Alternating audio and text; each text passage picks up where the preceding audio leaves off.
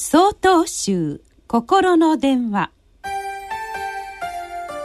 今週は「涅槃の雲」と題して宮城県恵林寺佐藤正明さんのお話です。2月15日は三仏記の一つ涅槃絵です。釈尊のご命日に遺徳を忍びつつ今をどう生きるか自己に問いたいものです。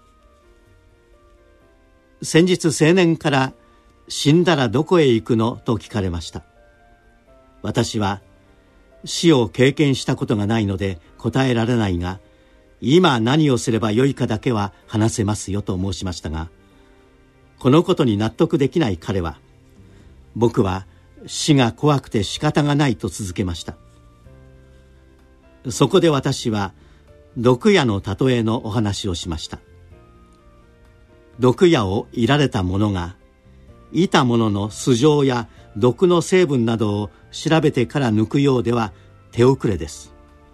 今やるべきことは矢を抜くこと。これがただいまを生きることなのです。彼の目がキラッと光りました。釈尊のその偉大な功績はきらめくばかりの光彩を放っています。2500年の時空を超えありがたさを体感教えを実践することがそのご恩に報いることに他ありません。ですから仏教を仏の教えと見るのでなく仏になるための教えと読み取ることにより主体的積極的な関わりを持つことができると私は信じています。私も死について悩みました。永遠の命題かもしれません。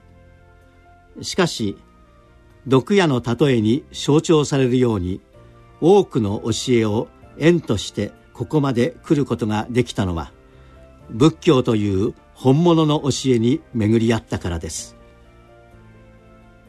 南無消え仏仏は偉大な教えの死なるがゆえに消えす釈尊よ。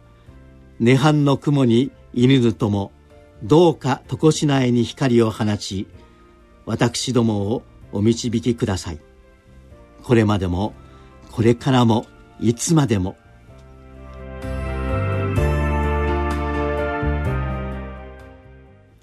なお2月22日よりお話が変わります。